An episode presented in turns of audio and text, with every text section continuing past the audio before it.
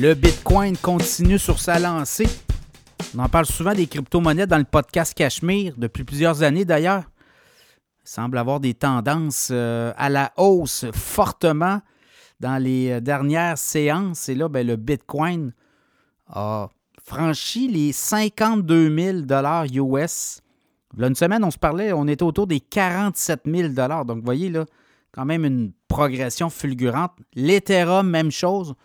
Au moment où on se parle, on est autour des 2800 L'Ethereum aussi aura à connaître une flambée puisqu'on s'en va vers des ETF Ethereum comptant du côté des États-Unis. On ne les a pas encore et au mois de mai, la SEC devrait en donner l'autorisation de vente, comme on a fait avec le Bitcoin le 11 janvier dernier, le 10, mais la, la décision était euh, effective à partir du 10, mais le 11, on a commencé à vendre des ETF, des fonds négociés en bourse Bitcoin comptant. On avait déjà ça au Canada depuis plusieurs années, mais la SEC, la Security and Exchange Commission aux États-Unis, bloquait, bloquait beaucoup sur euh, les crypto-monnaies. Et là, ben, on a débloqué ça. Il y a 11 fonds, des gros joueurs, BlackRock notamment, Fidelity, il y a euh, aussi Ark Invest, Cathy Wood qui euh, ont maintenant offre à leurs clients des ETF Bitcoin comptant. Et ce qu'on a vu dans les dernières semaines, c'est vraiment un cataclysme.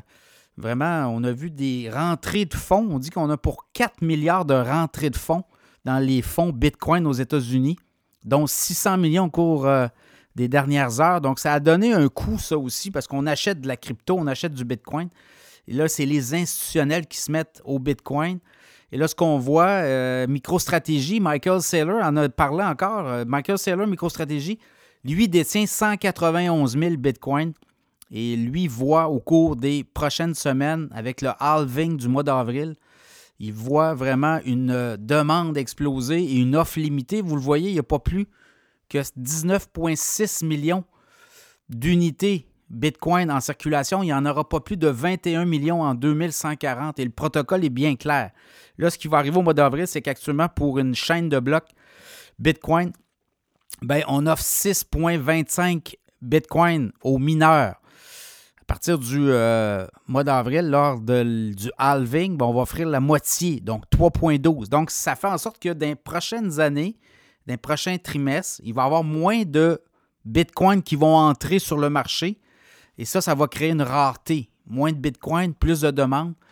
Ce que Michael Saylor explique aussi, c'est que tout ça va pour avoir un effet multiplicateur par 10. Lui voit le Bitcoin à 370 000 d'ici la fin de l'année 2024. Donc là, euh, on a de la marge quand même. Mais vous le voyez, il y a une demande. Et quand il y a une demande, et là, on dit que les entreprises pourraient aussi se mettre au Bitcoin. On a vu Tesla en en acheter déjà, l'offrir. On peut acheter une Tesla en Bitcoin. Euh, et là, ben, on dit que Meta pourrait se mettre aussi aux crypto-monnaies, Apple et d'autres grands détaillants, des gens qui sont dans l'industrie avec des transactions pour leurs clients. Donc, ça fera en sorte qu'on voudrait acheter des bitcoins et là, ça deviendrait tendance. Et là, ben, il y aurait une forte demande pour ça. Évidemment, on peut. Le bitcoin, on n'est pas obligé de le vendre en unité de 1. Là. On peut le décupler. On peut le, diviser. Mais ça va faire en sorte que ça va faire exploser la demande. Et l'Ethereum, même chose. On va avoir, au mois de mai, on va avoir euh, une autorisation. Si on est capable, on a autorisé la vente de ETF aux États-Unis Bitcoin comptant, on va autoriser aussi de l'Ethereum. Les mêmes compagnies sont là, les demandes sont faites auprès de la SEC.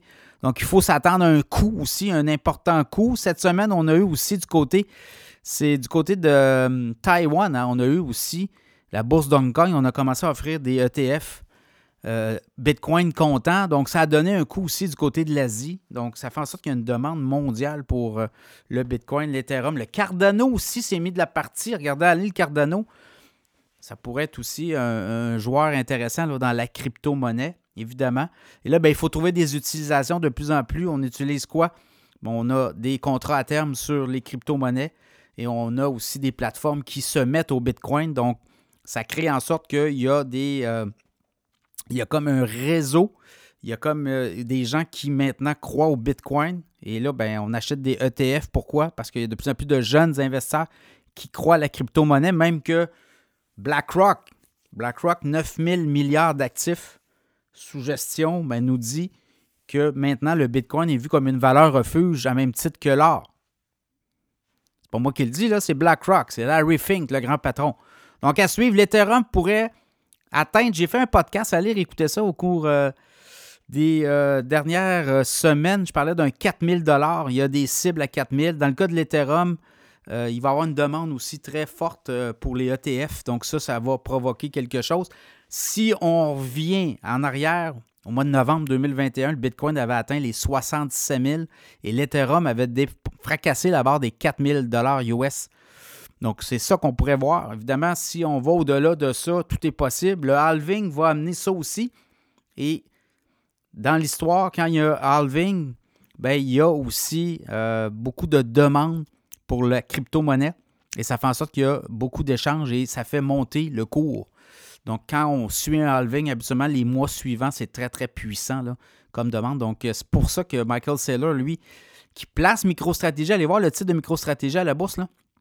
Lui, 191 000 bitcoins à un coût moyen de 31 224. Donc, lui, à date, ces bitcoins valent plus de. C'est près de 9 milliards, 8,5 à 9 milliards. Donc, il y a beaucoup de profits. Et là, lui se positionne également pour un, une espèce de développeur de crypto-monnaie de, Bitcoin, donc à suivre là aussi. Michael Saylor est un peu aussi quelqu'un qui croit beaucoup, en a acheté beaucoup des, euh, Bitcoins et maintenant, ben, l'entreprise MicroStratégie, une, compagnie informatique qui n'offre pas de Bitcoin à ses clients, mais qui fait de la transaction. Et ça fait partie de ses liquidités dans son portefeuille. Donc à suivre, le Bitcoin pourrait encore nous euh, donner euh, des sueurs. Et ça va vite, hein? Ceux qui ne euh, sont pas habitués à tout ça, là. Il faut être bien émotionnellement, là. Ça peut baisser de 4-5 000 en l'espace de quelques heures. Ça peut remonter de 5 000, 6 000. On a déjà vu des chocs beaucoup plus importants.